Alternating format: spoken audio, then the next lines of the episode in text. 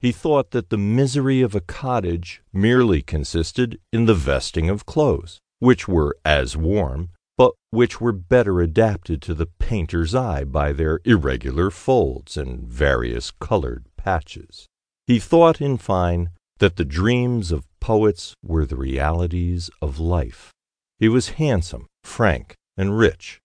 For these reasons, upon his entering into the gay circles, many mothers surrounded him, striving which should describe with least truth their languishing or romping favorites. The daughters, at the same time, by their brightening countenances when he approached, and by their sparkling eyes when he opened his lips, soon led him into false notions of his talents and his merit.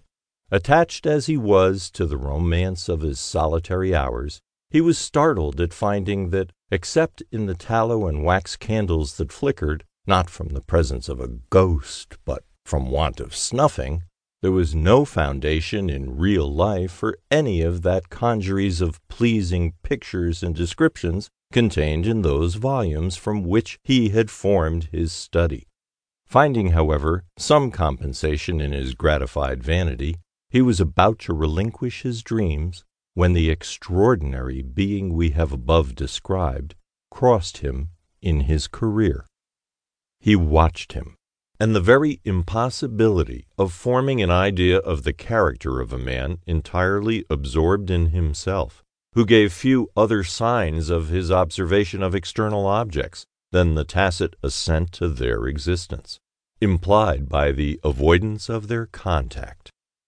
allowing his imagination to picture everything that flattered its propensity to extravagant ideas, he soon formed this object into the hero of a romance, and determined to observe the offspring of his fancy rather than the person before him. He became acquainted with him, paid him attentions, and so far advanced upon his notice that his presence was always recognized. He gradually learnt that Lord Ruthven's affairs were embarrassed, and soon found, from the notes of preparation in Blank Street, that he was about to travel. Desirous of gaining some information respecting this singular character, who till now had only whetted his curiosity, he hinted to his guardians that it was time for him to perform the tour which for many generations had been thought necessary to enable the young to take some rapid steps in the career of vice towards putting themselves upon an equality with the aged, and not allowing them to appear as if fallen from the skies, whenever scandalous intrigues are mentioned as the subjects of pleasantry or of praise, according to the degree of skill shown in carrying them on. They consented, and Aubrey, immediately mentioning his intentions to Lord Ruthven, was surprised to receive from him a proposal to join him. Flattered by such a mark of esteem from him, who apparently had nothing in common with other men, he gladly accepted it, and in a few days they had passed the circling waters.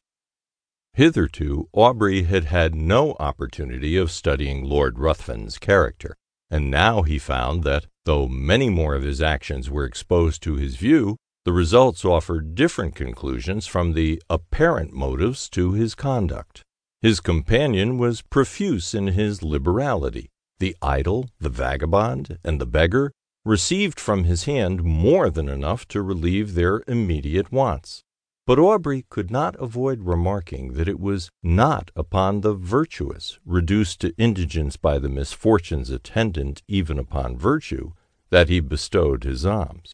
These were sent from the door with hardly suppressed sneers. But when the profligate came to ask something, not to relieve his wants, but to allow him to wallow in his lust, or to sink him still deeper in his iniquity, he was sent away with rich charity. This was, however, attributed by him to the greater importunity of the vicious, which generally prevails over the retiring bashfulness of the virtuous indigent. There was one circumstance about the charity of his lordship which was still more impressed upon his mind. All those upon whom it was bestowed inevitably found that there was a curse upon it for they were all either